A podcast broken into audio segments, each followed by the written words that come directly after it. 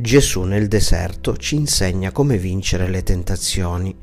Le armi da lui usate sono la sobrietà o temperanza, la preghiera, la conoscenza piena della volontà di Dio, la fermezza e immediatezza della sua risposta.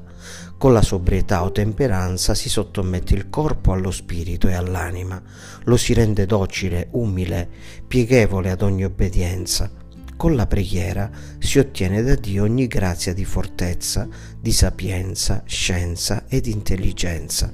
Nella preghiera Dio ci riveste di sé e ci avvolge con lo Spirito Santo. Con la conoscenza piena della volontà di Dio sappiamo discernere quanto non è volontà di Dio e quindi conosciamo ogni tentazione che come trappola viene posta sul nostro cammino.